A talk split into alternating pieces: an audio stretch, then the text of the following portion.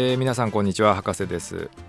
今回はタイトルの通り、えー私が知人の番組にゲスト出演させてもらった時の収録の模様をお送りしようと思います、えーお呼ばれしたんチャンネルがですね独眼流チャンネルというあの弊社に非常に関係の深い方がやられているポッドキャストであの過去には工場長や大家さんなども出演されている、えーチャンネルですね、えー皆さんご存知かと思いますけれども粉末ラジオはですねあのー爽やかで心の落ち着く CM が、えーリスナーの皆様がからとても好評いただいてるんですが、えーこの CM クリエイターがですね今回のポッドキャストの名 MC と、えー独眼流正和さんという方でありましてですねえーちょっとその正和さんのやられてる YouTube チャンネルで YouTube じゃないや。えっ、とポッドキャストチャンネルにお邪魔してちょっとお話ししてきたんですけど。あの何を話したかというと実はですね先日あの私とあるこう国の研究機関の YouTube チャンネルに出演させてもらいましてその内容がですね非常に面白かったので、まあ、あることないことこの 正和さんのチャンネルで喋らせていただいた感じになってます。はい。えーまあ、さてここからは、えー、独眼流チャンネルのその音いただいた音源そのまま流してまいりますので、えーぜひ聴いていただければと思います。では本編をどうぞ。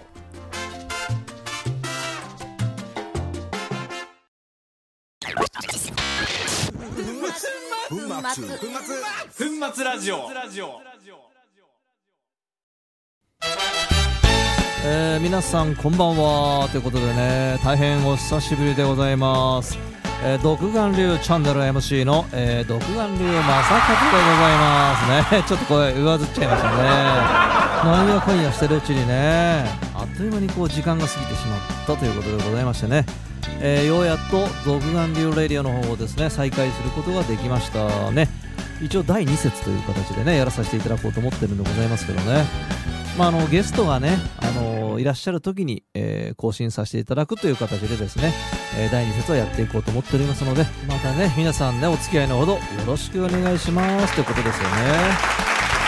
あそういえばお知らせが一つございましてですね私ですねあの半年ぐらい前にねあの鈴木のですねエブリバンというねあの車を新車でね購入させていただいたんでございますけどもねこちらがですねまあ、正直言いますとですねちょっと飽きてしまったというのがねあったんでですね、まあ思い切って、えー手放すことといたしましてですねあの近くのですねガリバさんですね持ってったんですよね。そしたらですねなんと新車と同じ価格で売れてしまった。ね。まあこれちょっとねあの私にしてはですねちょっと嬉しかったもんですからね、まあ、皆さんにお伝えしたいなと思ってね今回、えー冒頭でお伝えさせていただきました。ね。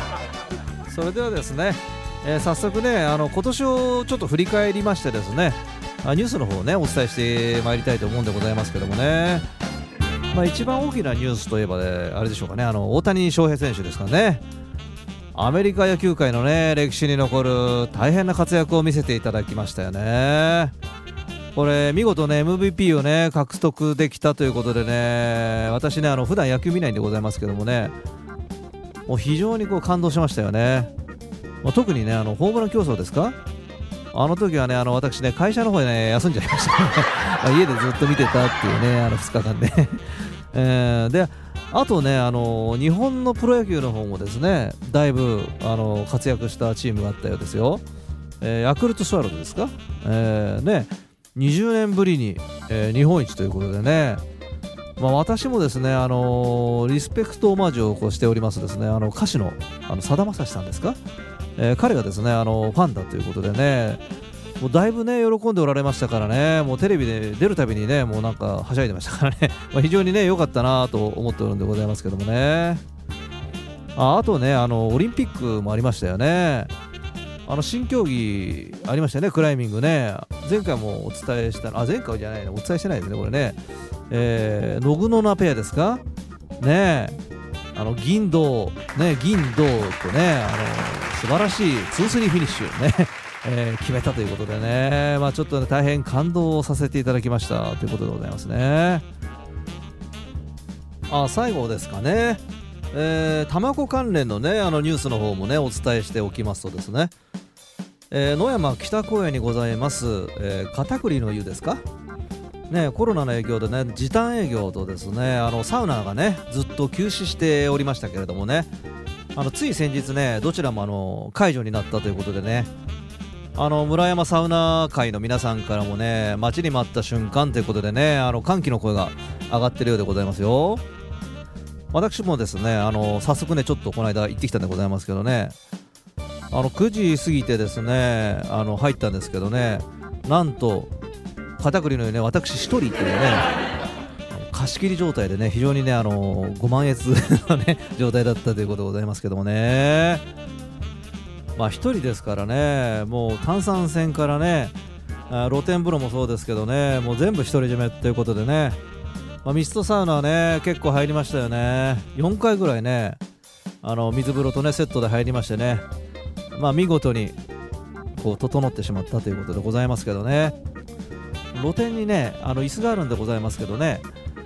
こちらにですね座ってこうぼーっとねあの空をね見上げるとですねカシオペア座なんかねあの見えたりなんかしてねあのとてもロマンティックなねこう夜をねこう過ごさせていただいたんでございますけどね。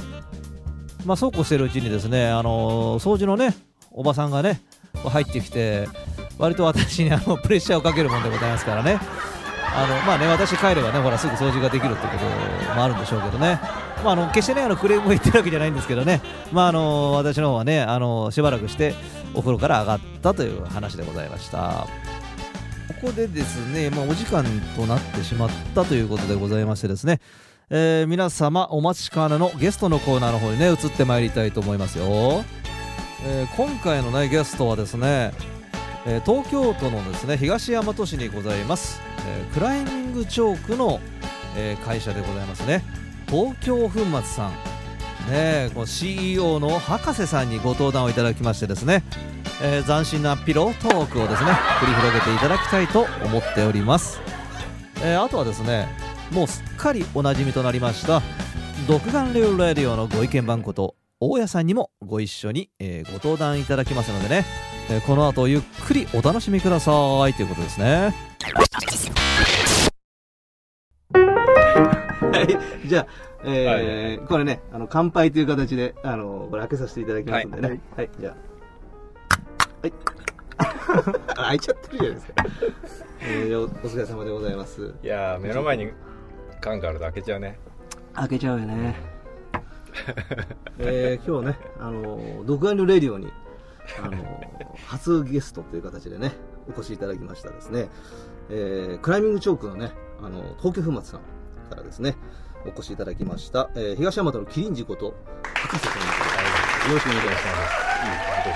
あありがとうございます。自己紹介自己紹介ですいい紹介ありね。がとうございますえーキリンジってなんですか、キリンジはあれじゃないですか、なんかすごい特別な、あれですよね、きっとね、よくわからないですけど、私も、ね、そうそうねちょっと言いたかったんですけどね。城ヶ崎に 13A かなんかであるよね。キリンジ。赤台がですか？キリンジ。うん、13。まあちょっと特ちょっと筆した。したなんかそういう時の表現だね。うん。今じ時期最高じゃないですか、ねえーとあと外でね、あのもう一人今日来ていただいてるんですけど、今ちょっと声聞こえちゃったんですけどね、はいはい。あのおなじみの独眼流レディオのご意見番ね、大家さん来ていただいてますよ。よろしくお願いします。電子低いですね。ご意見番ご意見番だねえ？ご意見番だねそういう感じですね。でもあれだからねあのあの独眼流のええ。大家ではないからね東京粉末の大家だからあ、正式には、正式にうんそうですね。そうまあ、ちょっとお借りしちゃってる感じそうそうなんですね。そうそうそう。うん。私もね、これ、独眼流レディオの方はですね、結構久しぶりなんですよね。もう6ヶ月ぐらい多分空いちゃってると思うんですけど。一回やめたんですかやめてもうねあのゲストがもう出てくれなくなっちゃったもんですから。一回打ち切りあれ打ち切りにしたんですけど一度。そうなんですね。で今回なんかあの博士がなんか偉業達成したみたいなことをあそうそうそうそう。言ってですね。偉業達成しぜひそうこのね。番組に出て、偉業の話をできればなともちろんですよね、これいいよってなんだい要はまああれですかね。私はちょっとねよくわかんないんですけど、うん。あのあれですか？早速その話します。ね。あのあの YouTube とかでえやってるんですけど滑らない砂甲子園っていうの知ってますかね？えいやかなり初耳。滑らない。あのねねあ暑いですか？汗すげえかきました。あのねごめんなさい。ちょっとねあのストーブがですね私に向かってですね直撃なので。直撃でねさっきから。暑いな。この辺やっぱいやすっげえ。で種で汗っかきなんで。まだ。なんでか俺もすっごい。すっげえ暑い。いやアンダーを着ちゃってるんであーすいません。ね4枚着ちゃってたもんですから気になっちゃって気になっちゃってえごめんなさいね。まだね書きますよ。ちょっとしばらくね。ええ何えでしたっけ？えっと消す消す消しますかね。消すか。うんいやいやそれでですね。砂ですか？砂なんですそかうあの日本日本じゃない。海洋海洋技術海洋技術研究機構みたいな。はいはいはい。日本のそのあれがあるんですよ。なんていうのそれ組織っていうかさ。うん。検査機関みたいなそうそうそう検査機関みたいなのあって、あのなんかすごい何千メートルの深海に行く機械持ってたりとかさ。あの水質検査もそうだし地底の検査とか地盤の調査とかこう日本中の鉱石の石とか岩とかの調査とかでそういうの持って帰ってきていろんなあの試験機で分析してとかやってるその日本の、えー、と会社なんていうの？え？会社じゃなくてさそういう。気候？機構調査機関。調査機関機関みたいなのがあって。でそこが50周年なんだって。創立の。うん。でなんか面白いことやろうって言って自分とこのウェブサイトと YouTube 上で全国からあの津々浦々いろんな石を持ってきて石とか砂を持ってきて、はいはいはい。でそれを滑りづらい、うん滑りづらさをトーナメント形式で競っていく甲子園みたいになってるんですよ。で、まあ、岩とか岩とか、まあ、泥岩、まあ、岩だよね、うん。岩主に岩を持ってきてそれをすりつぶして要は砂にして戦わせるんだけど。それって砂のその大きさっていうのは全部均一なの？禁止じゃない。バラバラなの、うんバラバラバラバラ。で持ってきた人の加減でいいわけですね。ああどうなんだろう。一応多分砂にする工程とかは自分のところでやってたりするのかなその辺合わせないとなんかちょっちょっとね。まあでもねそこまで厳密じゃないんで。と、うん。うん。あれですか？なんか機械かなんかでやるんですか？それ。あそうそうそう。あのーなんていう機械のな名前は知らないけどあのね言葉で説明するのかなり難しいんだけどうん。上下で上下からしその試薬を挟む機械があるんですよ。ビューンって挟むで挟んで圧をかけるんです上下から。上下から圧をかけながら上と下で逆方向に回転させるんですよ。お圧をかけながら回転させるとどれくらい滑るかっていうのが分かるじゃん。ー摩擦みたいな感じですか？でそれの中間普通は一つの素材を調べるんだけど中間に1個こう金属の駒みたいのを入れてその上下にまた挟ませてでその上と下から圧をかけて回すから上と下の試薬同士で対決できるっていう。だるま落としの真ん中をこあそうそうそうそうそう。はいはいはいはい。うなんつううまいね。なんかうん。そういうことやっぱうまいですねご意見番ね。そうそういうのがあってでそこになぜかクライミングチョークもそこの枠に入れようっていう話が出たらしくて。てか推薦みたいのがあるんだよね。各都道府県の担当者だったり学生だったりが、この砂をうちは出しますって言って出馬させてうん。それをたい戦わせるんだけど大阪の人がクライミングチョークうんうん出してくださいって言って、でそこの研究機関の担当の人が適当に調べてじゃあこれかなっつって東急粉末使って。うんクライミングやってる方ではないいですかそれは。じゃない。推薦した人は多分やってる人だよねきっとね。うんわかんないけど、そううん。でそれですごい上上位の方に行ったからあのこういうことやってるんですけど番組出てもらえませんかっていう連絡が来たわけですよ。あすごいでございますねそれね。そう。でそれを一昨日ぐらいに出て解説者として滑り止めについてうだうだ話してきたっていうのが リモートみたいな感じで。あそうそうそうそう。なるほどね。ことの結末というか。まだできてないんだけどうん。一応ぜ大体30分ぐらいの動画でやっててうん。収録は1時間の予定でやってうん。2時間ちょっとぐらいやってたら結局。喋って。すごい面白くてうん。その全然分野が違うじゃない、まあそうですね。そう。で向こうも全く分かってないから。うん。例えばいろんな種類あるけどどういうジョーク使うどういう時に使い分けるんですかとかそういうのとかさ。あどういうふうに研究してるんですかとかどういうふうに作っていくんですかとか。そのいろんな質問があるんだけど答えがさ普通に喋っても理解できないの答えが多いじゃんクライミングの場合って。ーそうですね。それも一から説明して。でえじゃあそうなったらこうなるとこうなって向こうは研究者で、はいはい。うんと、岩石の結構地球の深いところにある岩石の専門の人。うん。あと MC の人。うん。あと機械の調査機械とかの専門の人、で俺はただの一般人じゃん。でもあれあれですよね。あの博士っていう名前で出ちゃってるってこと ですそれだから多分向こう側はリアル博士なわけ。だ、だからあの一応クライミングのうん。チョークを作る博士っていう位置づけで向こうは話されてるそういえばでも博士っていうところは一回も突っ込まれてないね。え博士で出てただからうん。はいや山本さんって言ってたよ。でも調べるとやっぱ博士が出てくるわけじゃないですかね。どうなんだろう？出てこないんじゃんそこまで調べてないの？調ですかねやっぱり。うん、危ねえ危ねえそんな。そこ突っ込まれたら大変だよ。もうかなり権威だと思われてるね可能性もどういった博士？で危ないよね、ねあじゃあそれ例えばその番組はまだ公開はされてない。うん、うん、今まだ多分準決勝ぐらいまでやってて。まだやるんですかそうまだあとうん。3回ぐらいあるんですよ。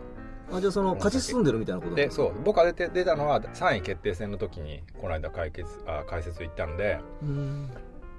えーっと多分来週か再来週ぐらいとかしたかな。で今もこの間のそのでフリクションの要因っていうのは何なんだろうねっていうのがあって、まあ、うん。今回はそうやって一定のある程度こう環境を整えてやってるんだけどでも上下の1対1対決っていうのはその結局、まあ、その番組の中でも言ったんだけどステンレスとステンレスに挟まってる試薬があってうん。どこかが滑ってるわけじゃん。うん。でその滑ってる場所っていうのはさステンレスと試薬の接地面が滑ってんじゃなくて試薬の中で滑ってるわけじゃんほぼ、うんうんうん。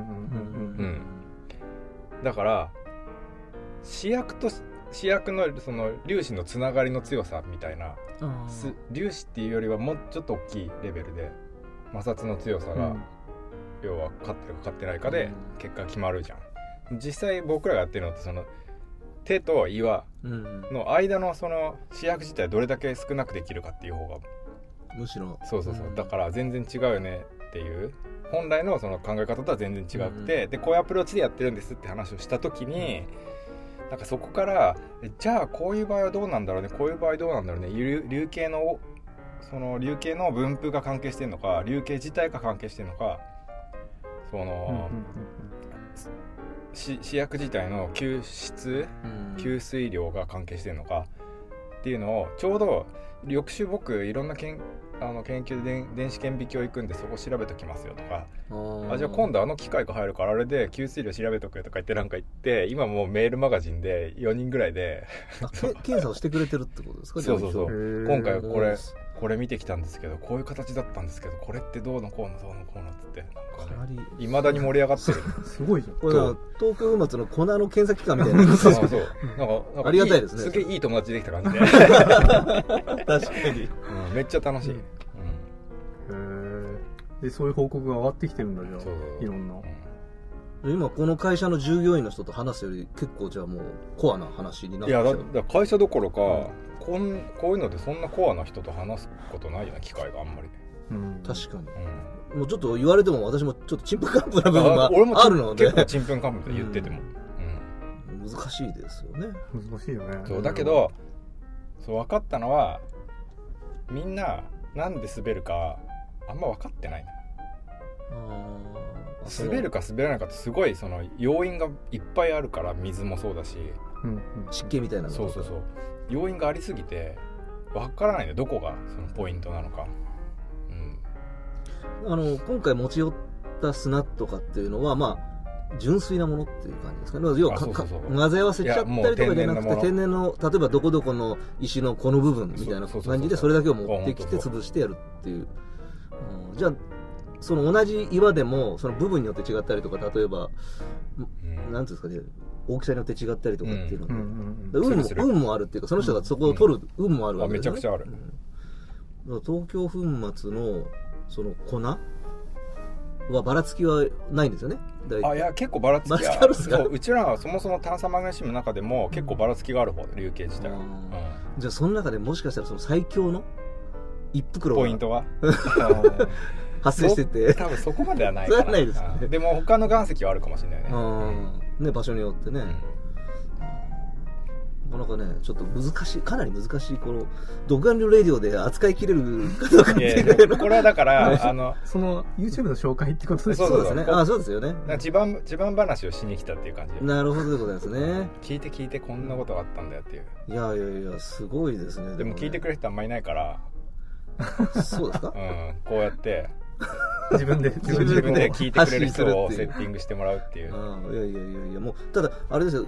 独眼竜レディオのあのまあこれ視聴者というか聞かれてる方はごくわずかでございますからね。全然いいですよ、うん。まあもう若干5名ぐらい。ごごくわずかなハードなコアな人でしょ。ハードコアですね。だいぶハードコアですね。うん。いいんですよ。なるほどね。まずじゃあそれを出られて、まあまだやってて、上に上がる可能性もあるってことですか？その優勝とか、例えばそういう準優勝とか優勝みたいなのがあるってことですか？そう今準決勝なんで。準決勝。ベスト4に残ってるんですようちはまだもっと上がる。だからこっからあとベスト2そして優勝まで優2勝したら回やりますから。大変なことになっちゃうんじゃないですか？だフィーバーですフィーバーですよね、それ。でフィーバーじゃないんですよ。実際うん。50組出ててううちだけ人工物なのそなるほど。あ、うんうん。そういうことですよね。うん。化学化学薬品薬品？化学薬品じゃないの？要はその自然のまま、うん。自然界にあるものじゃないので、はいはい。炭酸マグネシウム自体はうん。自然界にある。よ。あるけどでそれにまあ手を加えてるってこと？だそうそうそう。俺ね化学式がその炭酸マグネシウムの化学式で MgCO3 なんだけど、うん。実際はもっと複雑でうちのやつはその海水から作ってるから、はいはい。そう塩基酸 C、C なんとか入ってるの？いやももっと長いんだけど塩基酸塩じゃ塩うわもう忘れちゃった。塩基忘れちゃった。まあ調べたらすぐ出てくる。そう。あのあのあの海水から作ってる炭酸マグネシウムはみんなそれ。うん。うん。じゃあいろいろ混ざってるっていうか、混ざってるんじゃなくてもっと純粋。あ純粋なんだ。うん。炭酸以外あ炭酸以外海水以外は何一応ねあかいできるあできるのはあそこ抽出できる？言っちゃっていいの？知らないけどマグネサイトっていうあの鉱物から取れるんだよね、鉱物の中に炭酸マグネシウムとか炭酸カルシウムとかいろいろ入っててでそれを分バラバラにして炭酸マグネシウムだけ取ってるのが普通の炭酸マグネシウム、そ海水にはそれが染み出して。う海水の中にあのさ海水の中に塩があって塩を作る時にこう塩とにがりに分かれて、でそのにがりに二酸化炭素を加えると、うん。炭酸マグネシウムが出来上がる、うん、だから炭酸マグネシウムを作る段階で二酸化炭素を消費してるわけよ。はいはい。うん。だからそこがそのエコの出発点みたいな。でこれすげえエコな都合いい商品じゃんって言ってエコをいっぱい始めたんですようちの会社が。なるほど、うん。扱ってる商品自体がもうそうそうそエうそう。そうコっていうことですね。そうしたら。作れば作るほど二酸化炭素がなくなるっていう。素晴らしいですね、うん。すごいよね。東京本間さんね。もうすごいっすよ。うちがやってるわけじゃないけどね。それを使まあってる扱ってるっていうことですね、うん、なるほどね。じゃあまああの楽しみですね。このどこまで勝ち進むか。このそうですね。ね1位になったらなんかもらえるんですかこれ？ねえなんかもらえるのかな？優勝。機械とかもあるんだ表彰とかあるんですかね？なんかそんな大きな検査機関ねでね取り上げて、うん。番組まで作ってやっでもさ国の機関がさ、そうやってなんかなんていうの一般の会社がさ売ってるものをさ買って持ってきてさ戦わせてさ比べてこれはいい悪いってさ言っていいのかね？か勝てばね。下手してさ、いい悪いは言ってないんじゃないの、う。ん。下手してさこう買ってなかったらさまあねまあそうですね。結構ねひ風評被害じゃないですけどね。そうそうそう被害だよね。まあ、勝ってるからちょっといいっていう感じですね、逆にさこう優勝とかしてさすげえ例えば僕がこういろんなところに出ていろんな話してリツイートしまくってそれめちゃくちゃ大きな話になっちゃったら、それはそれで問題ありじゃん、それね、国の一機関がさ一つの、うん。ね、ブランドの一つの商品をさすごい宣伝しちゃったってことになっちゃう、まあ、それでも偶然でしょ意図的じゃなく。うん。たまたま、うん。ね、でも偶然そういうことが起こってるって言ったらもう国のねでもほら、NHK だっていろんな商品出てんじ そっか。うん。あ確かにな。うん。それをなんか広告として出してるわけじゃなくても、ね、ブランドロゴが洋服についてたってまあそうだねそれも一緒だからいいんじゃない？でもそれとはちょっと違うよね。まあ違うんだけど、まあ、誰かがこう騒がなきゃだから面白いんだけどね、うん。その逆にね、うん。で俺らレベルの俺らレベルっていうか多分そこそこ大きい企業でも、うん。あの機械をいろいろ揃えるっていうのはできないから、うん。まあ、そうだよね、相当お金かかるもんお願いしたら、調べてくれる。そうそうでも今やってもらってるんでしょ？いろんなそうそうもうもうね。もうじゃあも流う流形からねその電子顕微鏡の写真とかも、まあ、前にいくつかもらったことあったんだけどそうもっと正確なやつとか。実はそれ言っちゃダメとかないの？いやあのねうちの名前を入れてくれれば写真も宣伝に使っていいって言われて。えそうなの？とってじゃあじわじわめちゃくちゃと美味しいじゃんこれと。って、ねじわじわとこう SNS で拡散されてっちゃうわけですねこのそう。今後ね。そしたら5人が5人が25人になって、まあ、これ誰かがこういいねみたいなねバンドそういうのあるのかもしれないですからね。面白かったなと思って。なかなかね。そうそういうことがそうでもそれが口実でまあ実際はこの番組出たかったんですよ僕。ですか？これいつでもいつでも出れますよこれ。ゲストに呼ばれたいっていう。あなるほどね。いつもゲスト呼んでばっかなんで。ああそうですよね。東京ハマスさんもラジオやられてるんですよね。うんあの粉末ラジオさん。粉末ラジオさん。これ聞いてる人知ってるでしょ。知ってますね。身内感出ちゃってるんですからね。これ非常にこのラジオね、うん、いやいやいくらでも出れますよこんなのすぐ。でも身内がさラジオやってって面白くない？ま あそうですね。これそうですね。私もねあのとある身内からやりなさいよって言われて始めたもんですから。俺ね。あそうそう。あれいきなり来たから私も困ったんですけどね、うん、ラジオどっちが先？ラジオいやいやジオ粉末ラジオがもうん。ずっと先ですよ。うなんだっけな。なんかのすごいどうしようもないゲームの実況ポッドキャストみたいの聞いててうん。すげえ面白くてこれだったら俺林さんのポッドキャストの方が 名前ち名前出した これあの P 入んないんですよ。これ。毎回ねこれねこのくだりがあね毎回あるんであ毎回やって毎回やって名前出ちゃったりとか。あの入れられないんですよ技術的に、まあいいんですよ。別に構わないですよ。あ私いろんな名前出てきてもさ帽子と眼鏡ないから。そうですね、うん。確かに。まだ S さんでも構わないんですけどね、どっちかって収録してんのもうちの場所なんで。うんそうですね。あの どっち一かっていうと。角お借りしていつも大体やらさせていただいてますゲストに林さん呼んでるような感じだよね。そうですね。まあ逆にね。なかなかね 結果一緒そう。どっちのものか分かんないですねこれね、まあだからでそうすごい面白いこれ聞きてえなと思って、うん。その独眼流ラジオができたら面白いじゃんっつってもう LINE かなんかしたんだよね。こういうのがあるんですけど。そうあそっか。それだったら。それなんですよ。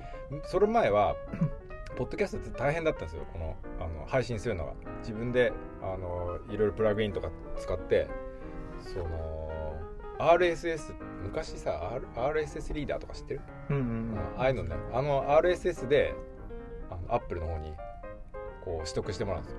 で更新が向こうでこう更新されましたよっつって。うん。うちのサーバーを作ってうちのサーバーの中にデータが全部あるんだけどポッドキャストのアプリがそのサーバーからのデータをただ引っ張ってリストしてるだけなのね。うん。だから YouTube みたいに動画をアップして OK じゃないんですよ。だからポッドキャスト配信するのちょっと大変だったの。それがえーっと何使ってんだっけ？ Anchor だっけ？Anchor？アンカーがいいよっていう感じでね。言われてます Spotify とアンカーとかがその初めて音声データアップロードすればそれがポッドキャストになってポッドキャストにその RSS も出してくれてポッドキャストでも聞けるっていう。うーん。でサービスを始めてこれ林さんこれやったらこれやったらすげえ簡単にできちゃうよって言ってどうやってみないって言ってサムネイルを作って送ったんです。だから粉末ラジオっていうのはゲストがいたりとかねみんな喋るじゃないですか、うん。そのいつも工場長とかも。ね、いて。でこう一人でやるとなるとこうどういう会話なのかなっていうね。誰に何を発信したらいいのかっていうのね。なかなかこう難しいもんですから。まあ確かに。うん。でまあ相手がいないわけ相手いないいんでねもう突っ込んでくれる人いないですからね基本そうだね。だだからあのあのー YouTube YouTube チャンネル独眼流の YouTube あるじゃないですか。たまこチャンネル、たまこチャンネル、たまこチャンネル的なノリでくだらない話をして 視聴者からくだらないメッセージが来て くだらない返答してででくだらない曲が流れて っていうのをあれもねいろいろ想像してた。ああなるほどね、あれ長いですよねだって。もラジオですか？ういやいやたまこチャンネルたま何こチャンネルはね、あれね、多分あの東京粉末さんって、まあ、ちょっとややこしくなっちゃうんですけどね、こう東京粉末さんの社長呼んであれなんですけど、うん。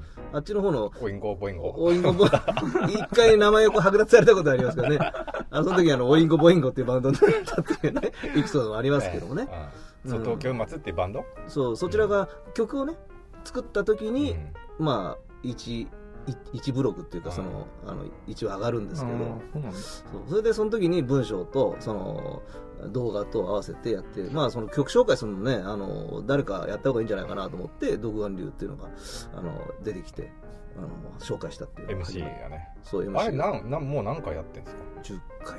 10回。10回以上。もっとあるもっますかねとあるよ。ちょっとわ覚えてないですよね。もう全然古いからあれ。もう何年もやってるんでね、うん。2 3 0個ぐらいあったんじゃないの？いやいやそんなないですよ。歌がそんなないです。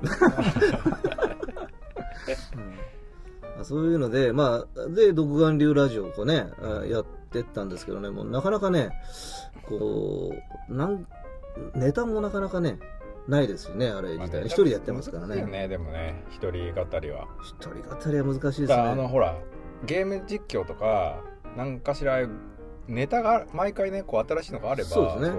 それ新しいことでね、こういろいろ今週こんなことがありましてつってさ、言えますからね。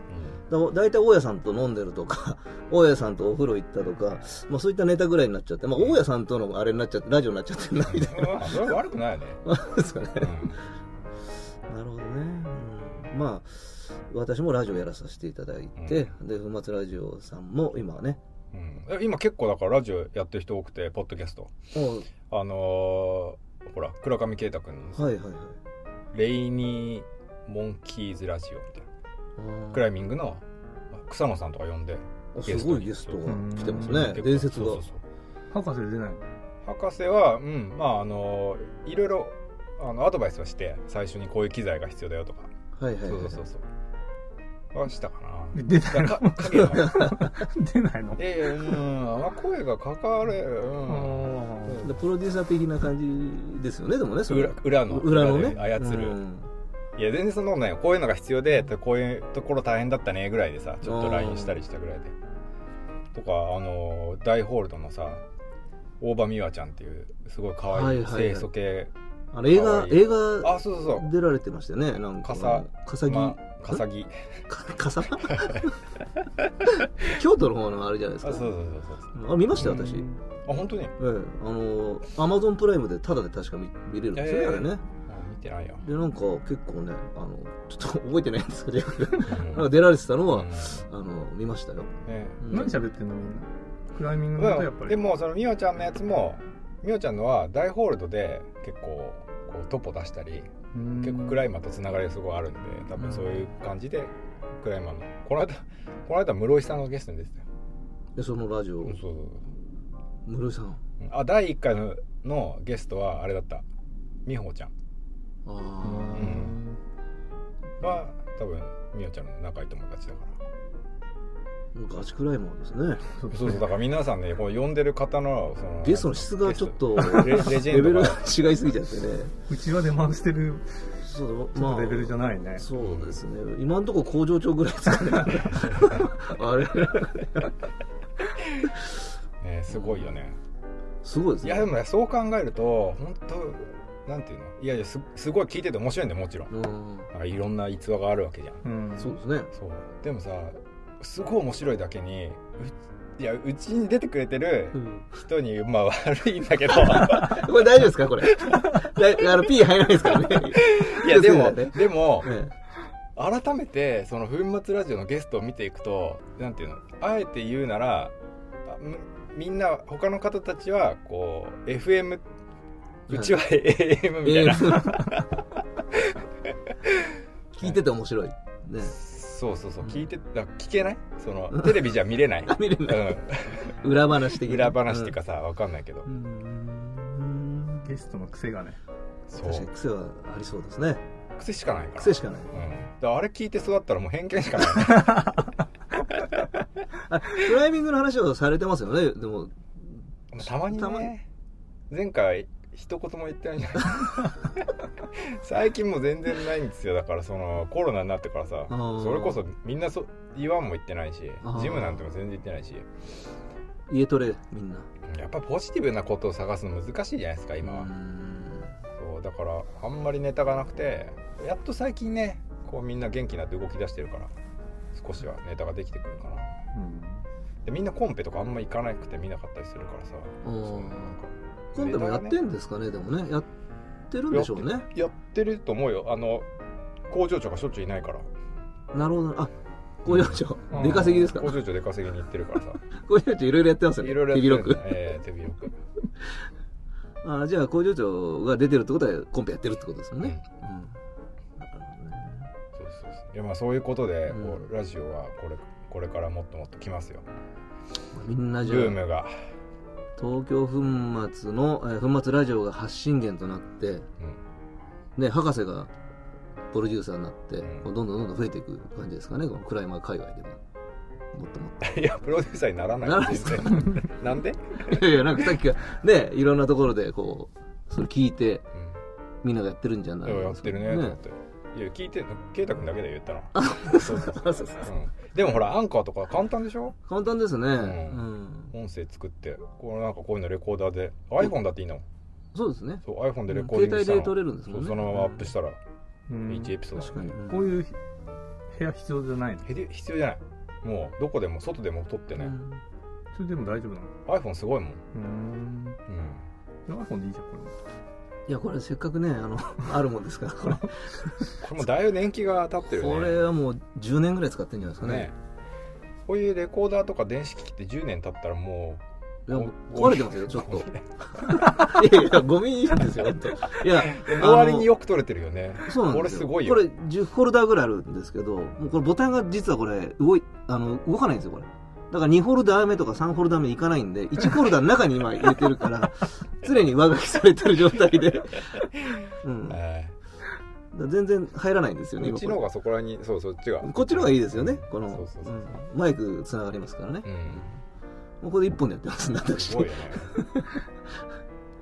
ねえでも。最初の頃は粉末ラジオもずずっと iPhone で撮ってた4回目5回目ぐらいまであ、ここれ、ここで撮ってたんですか？あの前の工場の工場のああのれ。うん。はいはい、あっちのね。そうそうそう。もうでもこれできてよかったですね、ここね。まあこここですね。うん。ここはもう普段も倉庫だけども。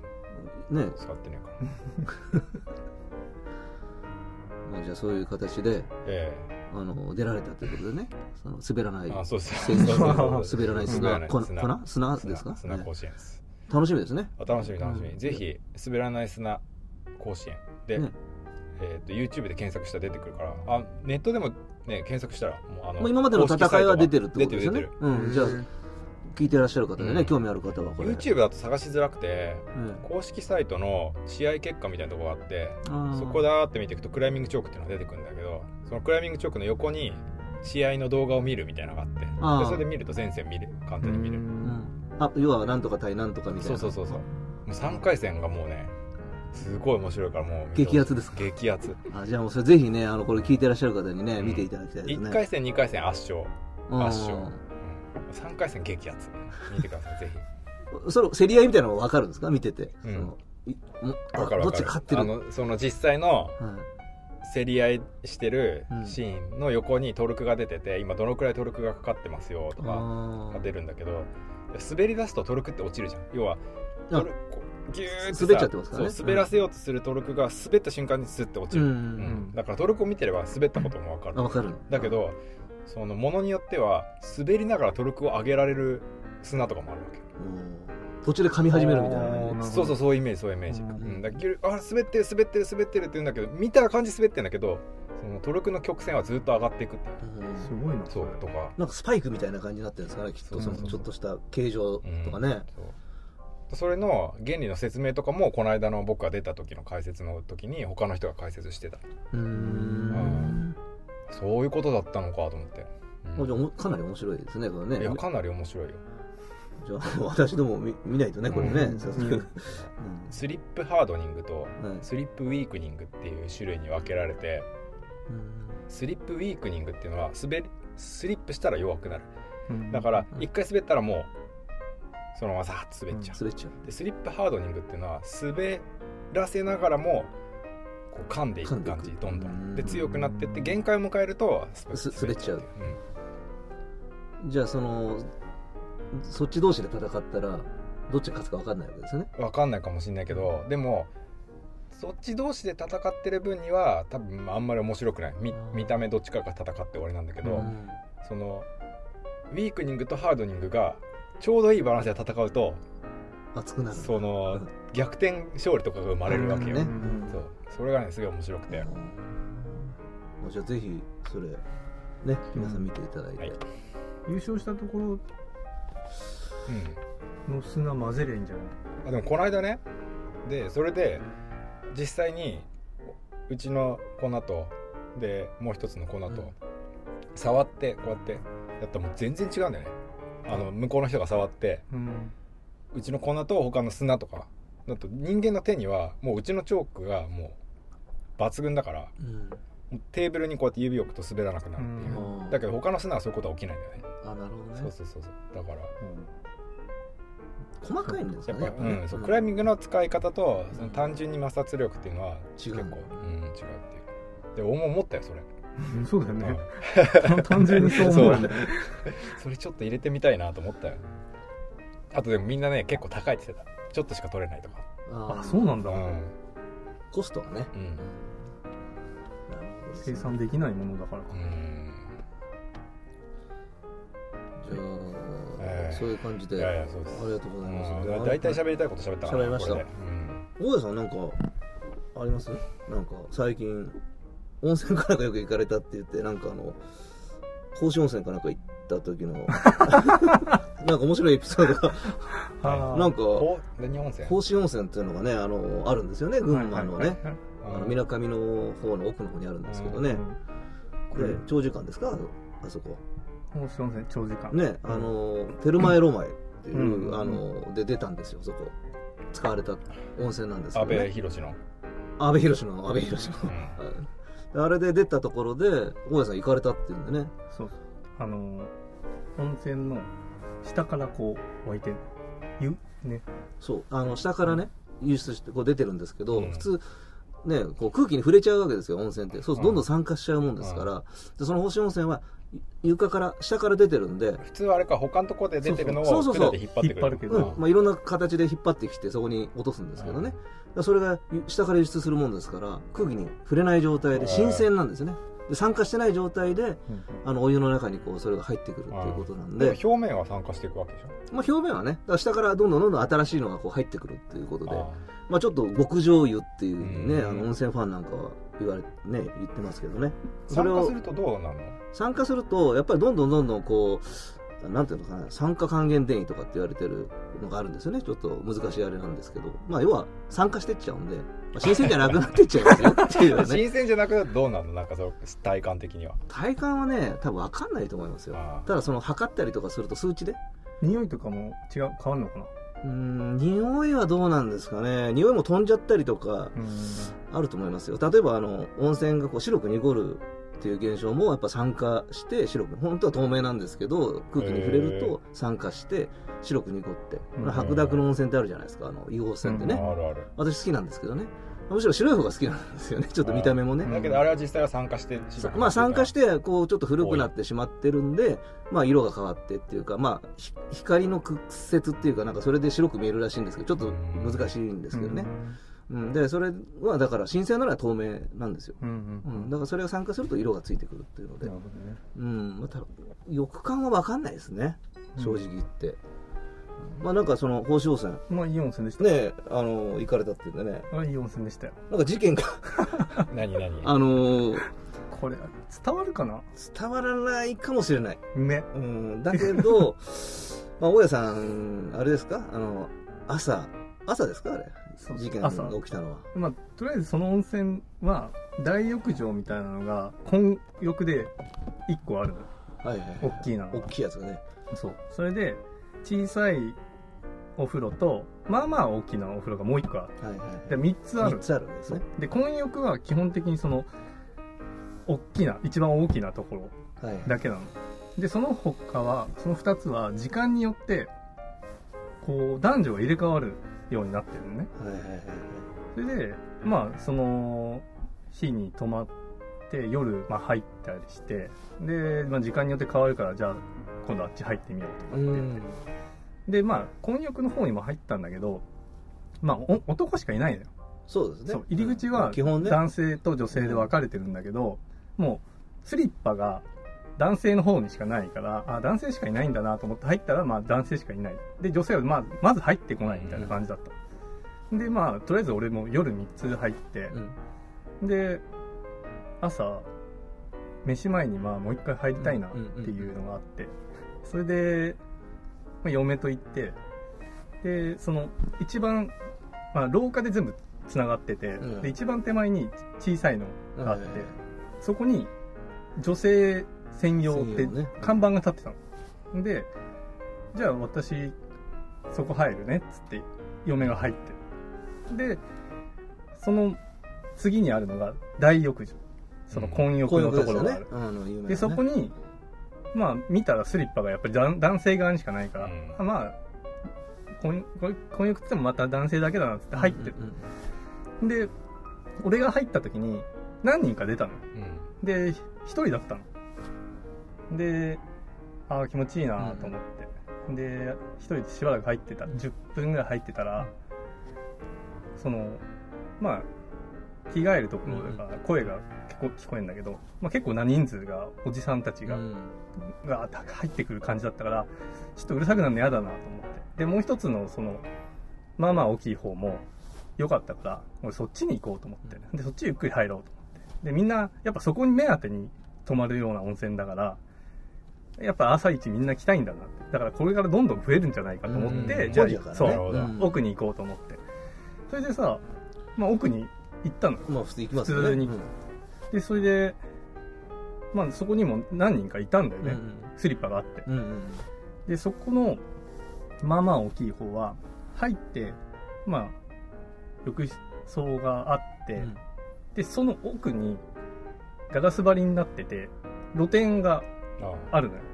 だけど、もう露天も外もほら湯気でバーってなってて、でそううん。ガラスにももううんツがついてて、全然見えないのよ、うん。で中も結構湯気だらけで。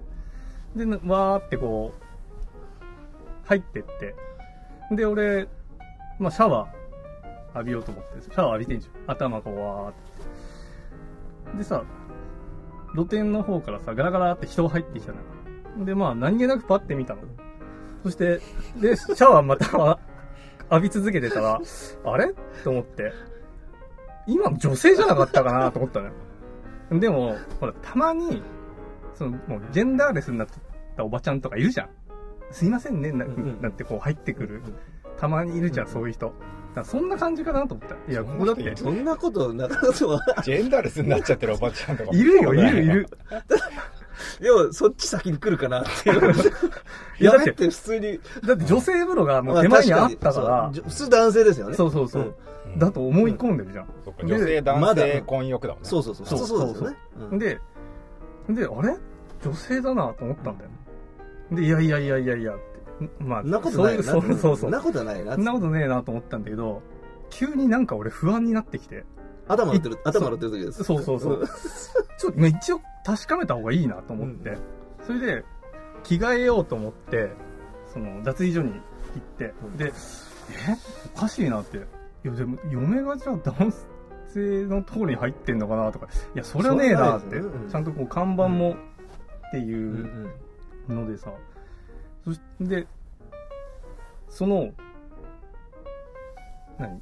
脱衣所に、またここもう、浴浴室から入っはいはいまたしそう来たんでね。そしたらまあ女性なのよ。間違いなく。あやべえと思って俺 だからもう逆にねそう。向こうからしてもなんで男がいるんだっていう。でお互いなんでだこいつなんでだこいつってなってたんだと思う最初。悪びれもせずにそう。おじさん体洗ってんなとか、めちゃくちゃ堂々としてたからねこれ。ねえ。まあそうだよね。だって男湯だと思ってるそうそうそうそう。だから逆にあれ堂々としてれば入ってても平気ってこと？いやそんなことはない うん。だ何も言われなかったわけですよね。騒がれもしないし、そうそうそう。それでやばいこれ違うと思って出て、うん。そしたら女性専専用っていう看板が実は立ってたの。そういうでそれをの気づかないでうん。入ってたのよ俺は。えじゃあ男性は混浴しか入れなかったってこと？そうその時間は女性だ女性女性。部屋にそのカレンダーみたいになってるのよ、はいはい時間帯でこう。そしたら朝だけ混浴しかないの男性は。震えた震えますねそれはね。お縄ですよ。いやマジいやでビビった本当そうだよ群馬の山奥でお縄になるから今もちょっと汗かくもんねうん多分あ大体の犯罪で、もうそこまで捕まりたくないやつないよね、あんまね。いやね。窃盗なんかよりはるかにえはるかにですよね。うん。わいせつか、まあ、盗撮？どっちかってもう最悪じゃん盗撮とかね、うん。そういうのだったらもう目的があってそのや、うん。ね、入ってって捕まるってだから、こう堂々と女風呂に入っていくっていう行為は、あれ犯罪じゃない状態になってたわけですよねそれ。だって騒がれないし。そうだよ。だって勘違いだからね犯罪じゃなくて、ね勘違いですよね。犯罪だよ。いやすごい話だなと思ってね。しばらくだって入って一緒に体も洗ってって普通に入ってますからね、うん多分だからあ2人とも温泉よく行くでしょ。行きますね。だからさ私は。もうもういろんな固定観念もあるしあ大体こうだろう。んこうセオリーがあるじゃん。ーはいはいはい。多分俺はないからすんごいチェックするねそういうのは。あ間違えたらまずいからね。あのもう男湯でさえ緊張して入るからめったに めったに行かないから温泉に。はいはいはい。そう。だから慣れすぎちゃってんやうん。だから私でも見ますよ警告だよ警告。いやいや俺も見た見たんだよ一応。だけどその朝だけはそんなチェックしてなくて。ああ時間で変わんだなっつって、うん。で看板もさ立つからさ。いや全然気づかなくてそれ。チェックが足りなかったチェック足んなかったね、なるほど。もう結構ねその話は衝撃すぎて。うん。すごいよね。面白いなと思ってもう、まあ、いい温泉。いい温泉だけどね、うんやばいね。もうそれ本当に出た時ホッとした？いやほっとしたっていうか出るまで分かってないんだもんねだって。うん。そうそれでえもうあれだよ部屋に帰るまで、うん。なんでだろう？なんでだろうってずーっとさ、うんそれで部屋帰ってかそこその調べてね。時間のやつを見て、はあ朝だっけ？なんでだよって。ーあのよくさあの検察とかさ、あの国とかにはめられる人もそういう気持ちなのかね。あ何？その固定観念で？分かんないけど。ということだ？堀江貴文とかも捕まった時はさなんでだろう？なんでだろうと思ってたのかなと それはやられた。だってさ分かんないじゃん。もしかしたらさ誰かはめようとした人がさ入り口でさその看板をどかしたかもしれない。で大家が入った後に看板を置いあてーもうでもルールでしょ？そういうもともとあそっか。まあでもちょっとね勘違いしやすいですよね。あうん。ーいやそう考えると結構そういうはめ方もできるね。あーもうそう思わせといて。できるかな？でき分かんないけどできるよ、ね、できんじゃない？だから男湯後から女湯に変えちゃえばいいんだもんね、うん。あとあと入ってきますよねそしたら、ね。いたずいたずだらからこうやってのれんを変えればいいのれん変えちゃえばいい。うん。やばいね。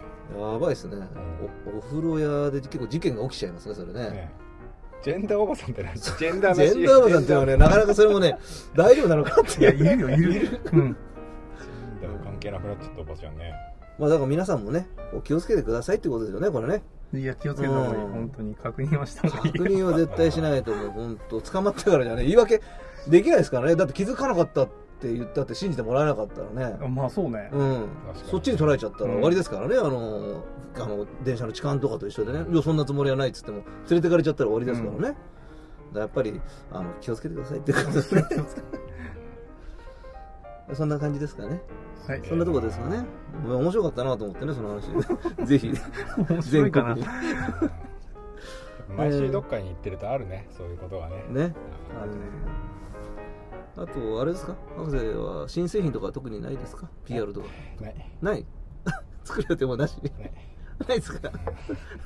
今あれですよ、うん。あのーちょうど今日14はいはい。10明日明日明後日しあさってくらいから、うん。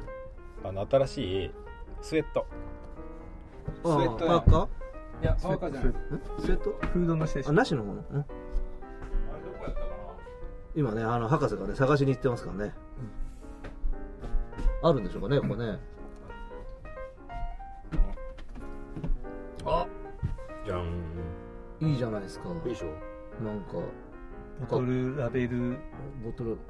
あこのあこれは何ですか？このタグの部分うん。これね僕の親友の高尾渡辺イラストレーターがデデザイナーが描いてくれた。渡辺画伯画伯が描いてくれた。あすばかわいいですね。ボトルくんタグあそれがコラボしてやってるってことこれね全然ラジオだから伝わらないと思うんですけど。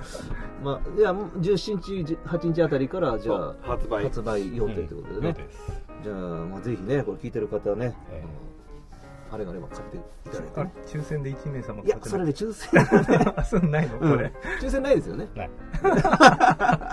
買ってくださいということではい、えー、いう形でございますね、結構いっぱい頼んだんだけど大丈夫かな？すぐなくなっちゃいそうな気もするけど。先着200人。200人。ああやっぱ 全全国国200人まあ確かにね。そうですね。なくなっちゃう。かまああの全国ですからね、うん。200枚なんてああっという間ですからね、うんままあでもなんか結構いい感じだからなくなってもまた作ろうかなと思ってる。色一色ですか？一色。ああいいじゃんですね。グレーね。結構。いい色だねいい色ですあの、うん。濃い感じでね、うんじゃあまあそういう形で、はい。えー本日はねお時間がちょっと来ちゃったっていうことなんでね。もう終わり？もう終わりなんですよ。早いですか？早いんですよ。何くらいやったかもしれない1時間取った。そんな取ってないと思いますけどね。50分。50分。あ結構ありますねこれ。ちょいカットしちゃいますかねこれね。50分なんて。全部カットですかこれ。ほとんど。だって粉末ラジオいつもだって2時間とか3時間とかやってるよ。いやそんなのはもう独眼流レディオではもうまず 無理ですよ。そんな持たないですよ。でもやっぱ独眼流なんていつも10分とか15 10分分ですよ、あ確かに、うん、みんなうん。カットしてる。カットじゃない。みんなき結構最初切って3部構成とかうん。4部構成とか4回とかに分けてやってる。なるほどですね。じゃあ5分ぐらいに分けて。これを5分で切りますか？この大家さんが。じゃあ大家さんのおあのオンラインに入った話も切りますかね？あそこでね。一ね旦ね。そう手前で切って、はい。流しちゃいますけど、ううん、じゃあえっ、ともう特に思い残すことなければ、えー、ね閉めちゃいますけどね。ん、あそうですね。ね。じゃああの粉末ラジオの方もぜひ興味が、うんうん。ある方はぜひ聞いてください。あそうですね。ポッドキャストで粉末ラジオって検索したら出てくるんで。独眼流レディオと粉末ラジオということでね、あの皆さんぜひね聞いていただければと思いますのでね。粉末ラジオ出ないんですか？粉末ラジオはまあ私クライマーではないですからね。一回ねそば打ちの先生としてね。そうですね。ええ。あのあれですか伝説の現平島の時ですね、ちょっと一緒にうん。やった時ありますけどね。あ ほとんど？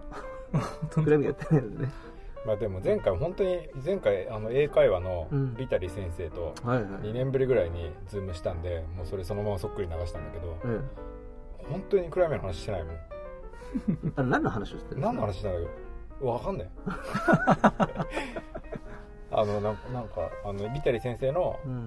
この2年間の近況、はいはいはい、うん。まあじゃあ何でもいいんだったらねまた私なんかも端っこの方でああいいっすね。ね出させていただいてね、いつかやりましょうね、うん。えーじゃあね本日のあのゲストねあの東京粉末の博士さんとねあのご意見番の大家さんねお迎えしてやってまいりました、まあ、また次回ねありましたらあのぜひうちの方にまたゲストで出ていただければと思ってますもういつでも呼んでくださいよろしくお願いします。ということで。うん。はい本日はこの辺であお腹に ごめんなさい、えー本日はこの辺でね、はい。えーお開きとさせていただきます、はい。ということで。はい。はい。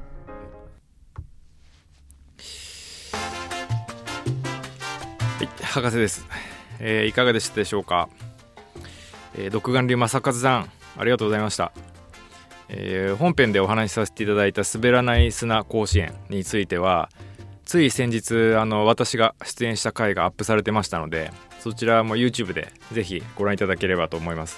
あの YouTube で検索窓に「滑らない砂甲子園」まあ滑らない砂だけでも多分出てくると思うんですけど、はい、あの検索すれば出てきますのでそこの中のですね、えー、第26話「必殺技を出しましたね」の回に、えー、出演していますので見てみてください。えー、さて今年も残りわずかとなりました、えー、次回はですね今年最後のポッドキャスト、えー、収録予定してるんですが、えー、おなじみアンパラレルの立花園さんお迎えする予定です、えー、クリスマスあたりの収録になると思いますのでアップするのはまあ年末ギリギリぐらいになるかと思うんですが、まあ、1年20 2021年、うん、をこうにあった出来事などを振り返りながら、まあ、気楽に締めくくりをしていきたいと思ってますので、まあ、岩場のお供にそちらもどうぞお楽しみにしてください。えー、そんな感じですかね。はい。えー、ポッドキャストの、こちらのポッドキャストへの感想は、あぜひ、ハッシュタグ、粉末ラジオでツイートお願いします。えー、お便りは、お便りアットマーク東京パウダー .com もしくはツイッターの DM でどうぞ。えー、採用された中、方の中から抽選でささやかなノベルティを差し上げてます。えーと、ノベルティ余りがいっぱいあるので、えー、比較的ポジティブに上げていこうと思ってます。えー、っと、何かあるかな。そんなところですね。はい。では、えー、次回どうぞお楽しみに。ありがとうございました。